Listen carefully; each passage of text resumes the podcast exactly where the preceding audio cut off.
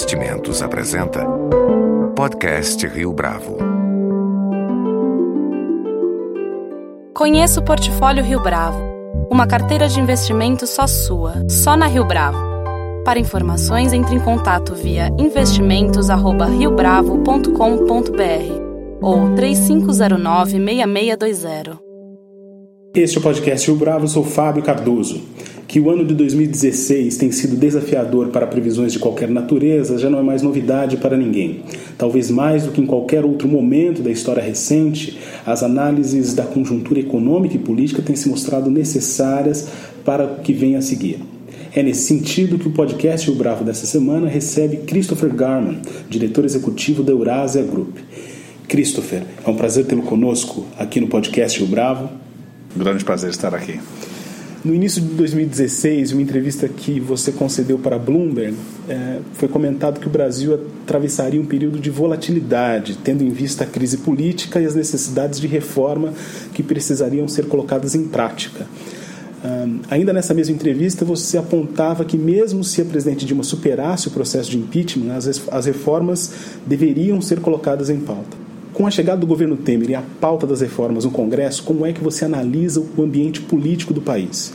É, olha, eu acho que nós sempre é, tínhamos a, uma avaliação na Eurásia que, olhando é, países é, é em mercados emergentes como o Brasil, é que nós estamos é, enfrentando um período de maiores dificuldades políticas e econômicas. As dificuldades econômicas no Brasil são mais exacerbadas em relação aos seus pares, dado o tamanho do desafio fiscal, com certeza. Mas a grande pergunta que nós fazemos é como é que sistemas políticos reagem a períodos de dificuldades econômicas e políticas. A, a função e reação da classe política é uma em que, perante esses, esses ventos contrários, é, teremos uma reação positiva em que aí a classe política reage a essa crise colocando reformas na pauta, ou de forma contrária podemos ter um período prolongado de disfuncionalidade política. É, na minha avaliação, o Brasil se enquadra no, na primeira categoria.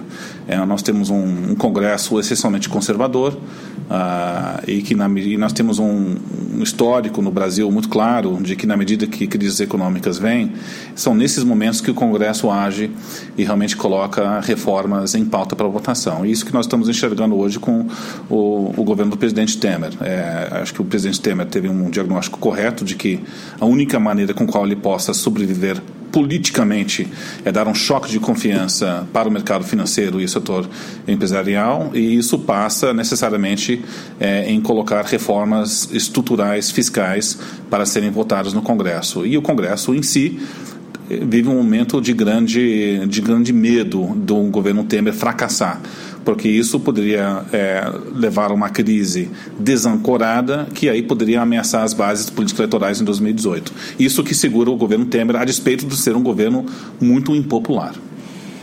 No Brasil, a Operação Lava Jato tem ocupado um lugar de destaque não apenas junto ao noticiário político, mas também junto ao interesse da população, que parece se confiar de maneira exacerbada na forma como a operação tem sido conduzida.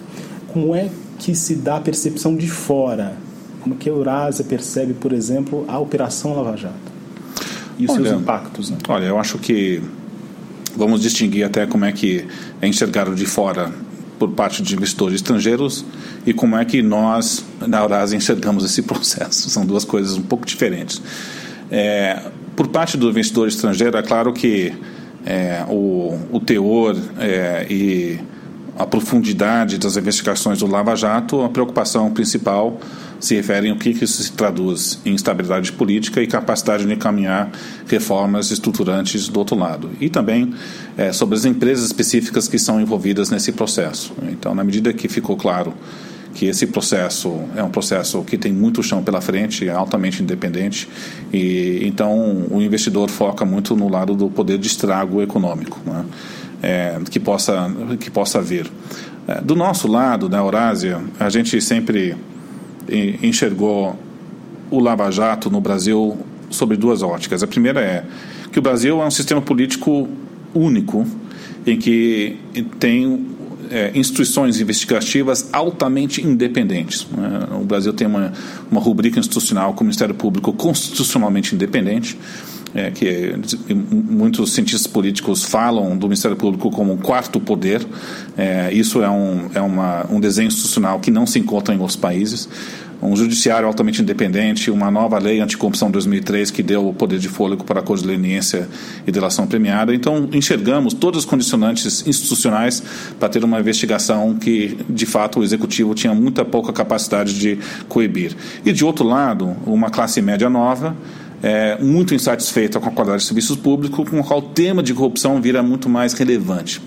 Então, é, eu até diria que isso é um, é, vai continuar a, a ter um, um, impacto no ambiente político pós queda da Dilma e mesmo no governo Temer, é, dado que o PMDB também foi parceiro do PT em muitos das, dos escândalos de corrupção. Então, é, em última instância, achamos isso um processo salutar, porque isso é fruto da robustez das instituições e, e talvez no, no, médio prazo tenha um impacto até benéfico em termos de crescimento econômico. Mas no curto prazo, eu acho que a preocupação do investidor tende a prevalecer. E aí, olhando para, para o ano que vem, a grande pergunta é se o governo Temer também possa ser, entre aspas, engolido pelo Lava Jato, é, não só os ministros dele, assessores próximos, mas o próprio presidente. Achamos esse risco baixo, porque até dado o tamanho do apoio que o Congresso tem com o atual atual governo. Porque a sensação no Congresso hoje é que se o governo Temer afunda, todo barco pode afundar. E isso segura esse governo e também tende a diminuir as repercussões do Lava Jato em termos de estabilidade política.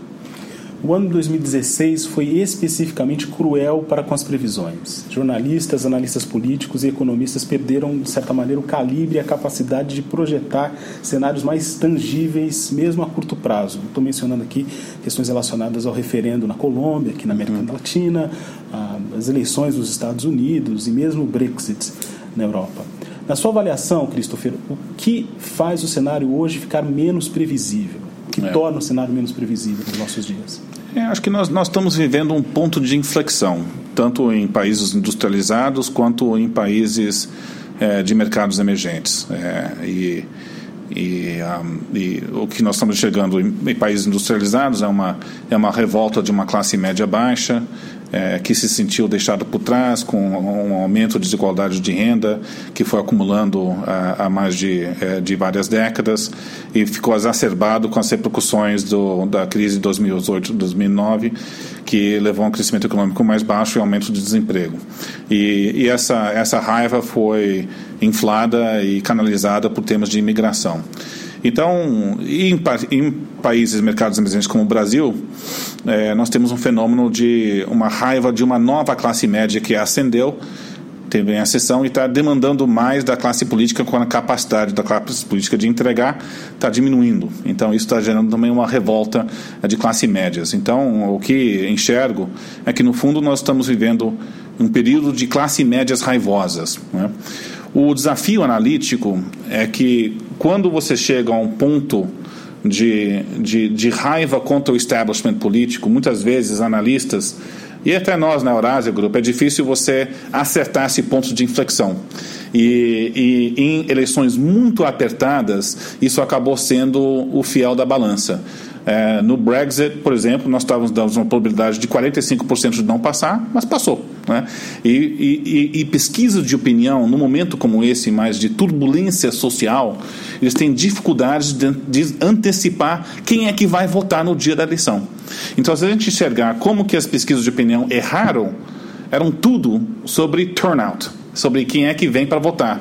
Porque os modelos de pesquisa de opinião usam é, quem é que apareceu nas últimas eleições como a maneira de prever quem é que vai aparecer nas, nas novas. Então, nós na Eurásia estamos até examinando como corrigir esse viés num momento social como esse e incorporar essas lições em eleições futuras. E nós temos eleições importantes pela frente. Temos referendo na Itália, eleições na França, eleições na Alemanha, na Europa em 2018, na América Latina, Brasil, Chile, é, Colômbia e México. Né? Então, com certeza é, o, o, importante num momento como esse é incorporar esses, esses erros, que acho que é sintomático de um, de um período de pontos de inflexão, e que isso se traduz em vieses em termos de, de pesquisa de intenção de voto. Será que você pode comentar também para a gente um pouco mais a respeito das métricas da Eurásia? Como é que vocês adotam esses processos de estabelecer um cenário, de fazer uma projeção futura? É, olha, a gente depende do, do tema. Quando nós olhamos para, para eleições, a gente até tem um trabalho conjunto com a Ipsos Public Affairs, um banco de dados de 250 eleições mundo afora, olhando os variáveis que importam mais para tentar ditar é, um resultado eleitoral. A gente até utilizou esse modelo até para prever a, a, eleição da presidente Dilma Rousseff. Até nós fomos uma das poucas casas que até ficamos é, com a aposta dela é, de, de, ganhar a reeleição ao longo da, da, eleição, então olhando variáveis mais estruturais é, para ditar o, o resultado eleitoral. E no momento conturbado social como esse, é importante você ter um viés analítico mais estruturante e menos dependente de intenção de voto de pesquisa de opinião, porque essas pesquisas de opinião têm se mostrado errado o resultado dado esse viés de turnout com o qual eu descrevi. Então nós na Eurásia, a gente olhando para frente, a gente vai focar em variáveis mais estruturantes para antecipar resultados eleitorais, que esses modelos têm acertado mais. É? E até nós na Eurásia, a gente foi levado por fatores específicos da eleição americana. A gente apostava na Hillary Clinton, olhando a grande vantagem que ela tinha na intenção de voto, mas nosso modelo estruturante apontava para a vitória republicana. Então ignoramos nosso modelo estruturante e olhamos para as intenções de voto dando mais peso. Então isso é uma coisa que a gente vai corrigir internamente, olhando para as eleições eh, na Europa e também na América Latina eh, em 2018. Pensando então no contexto da América Latina, como é que você observa as condições políticas e econômicas da região, além do Brasil, para o próximo ano, para os próximos meses? Olha, acho que no lado, começando pelo lado do Brasil, né, nós tudo indica que nós estamos caminhando para um ano muito difícil em 2017, politicamente. A economia está dando sinais de, de uma recuperação muito lenta. A crise fiscal nos estados é, deve perdurar e permanecer ao longo do, do, ano que vem. É um problema muito difícil de resolver do lado do governo federal. É, nós temos o Lava Jato continuando a avançar, o Odebrecht deve, deve concluir sua de relação premiada. É, e esse governo é um governo essencialmente presidido por o PMDB, que foi parceiro do PT nesse escândalo de corrupção. Então é um governo que tem passivo investigativo. Então tudo indica que vai ser um governo, em, em termos de pesquisa de opinião, fraco. Né? É, agora, achamos que, paradoxalmente, esse momento dramático, que deve perdurar em 2017, ajuda a aprovar reformas porque o senso de urgência no Congresso vai estar mais elevado e o custo de oportunidade do Congresso de não aprovar uma reforma da Previdência vira maior, porque a não aprovação da reforma da Previdência é, leva ao risco de trazer de volta uma crise de confiança muito mais grave. E aí sim isso pode assustar as bases parlamentares olhando para 2018. Então, no curto prazo, isso até pode ajudar a aprovar a reforma da Previdência, mas o que nos preocupa é que isso leva a um cenário em 2018, com a eleição geral, e que nós vai ser marcado por uma raiva eleitoral contra a classe política. Né? É, e não é claro para nós quem é que vai estar mais bem é, é, colocado para canalizar essa raiva. Houve muito diagnósticos nas eleições locais que houve a perda da esquerda e o eleitorado indo para a direita. Isso é a leitura errada das eleições locais. Nós tivemos uma classe média com raiva contra a classe política que rejeitou a esquerda porque a esquerda estava no poder. Não era uma, um voto a favor de reformas é, de ajuste fiscal. Não. Então, é, então aí a pergunta é qual vai ser o candidato que possa se colocar como uma candidatura antipolítica. Né? Para nós, é, provavelmente virá de algum partido de centro e não da esquerda, mas, mas a gente tem que estar muito claro que esse tipo de insatisfação eleitoral diminui o grau de previsibilidade olhando para 2018 e no contexto da América Latina, quanto essa instabilidade no Brasil afeta o cenário da região? Olha, eu acho que, eu diria que não é tanto que a instabilidade brasileira afeta a região, mas é que a região está impactada pelos mesmos vertentes eleitorais que a gente descreveu aqui no Brasil. É, nós temos uma. Começando pelo México. O México tem eleição em 2018.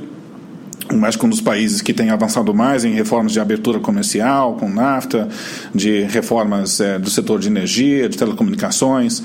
É, mas nós temos um governo altamente impopular do, do Henrique Pena Neto, a aprovação dele está em 23%. Aprova, desaprova mais baixo do que o presidente Michel Temer é, e deve abaixar até mais depois da eleição do Trump. Ah, e o candidato mais bem posto hoje ah, é López, é López Obrador, uma candidatura de esquerda é, que, se de fato ele vier a ganhar 2018, também pode colocar em risco um pouco a direção das reformas que for, foram postas nos últimos dois governos. É? Então, isso é uma eleição que também pode exacerbar a preocupação no México até com a eleição do Trump. As eleições que nós temos na Colômbia e no Chile final de 2017 e 2018, respectivamente, preocupa um pouco menos. Mas ainda assim são governos altamente impopulares. A aprovação do Juan Manuel Santos está em 29%, a aprovação da Michelle Bachelet está em 22%. É, então, não são populações satisfeitas. Então, o espaço para candidaturas antipolíticas é, emergir também estão postas. Então, eu diria o seguinte, que para a América Latina como um todo, a gente enxerga uma região que está indo na direção de reformas para o mercado. A queda do PT, a ascensão do Michel Temer, a queda do Kirchner, o governo Macri, Pedro Paulo Kuczynski no Peru, governos de direita e reformistas no México e na Colômbia. Mas o que o mercado tem que ficar muito atento é que as populações não estão satisfeitas. E isso pode colocar um pouco uma restrição sobre a capacidade dessa agenda avançar, particularmente pós 2018.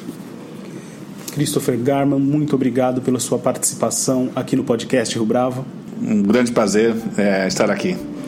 Com edição e produção visual de Flávio Duarte, este foi mais um podcast Rio Bravo. Você pode comentar essa entrevista no SoundCloud, no iTunes ou no Facebook da Rio Bravo.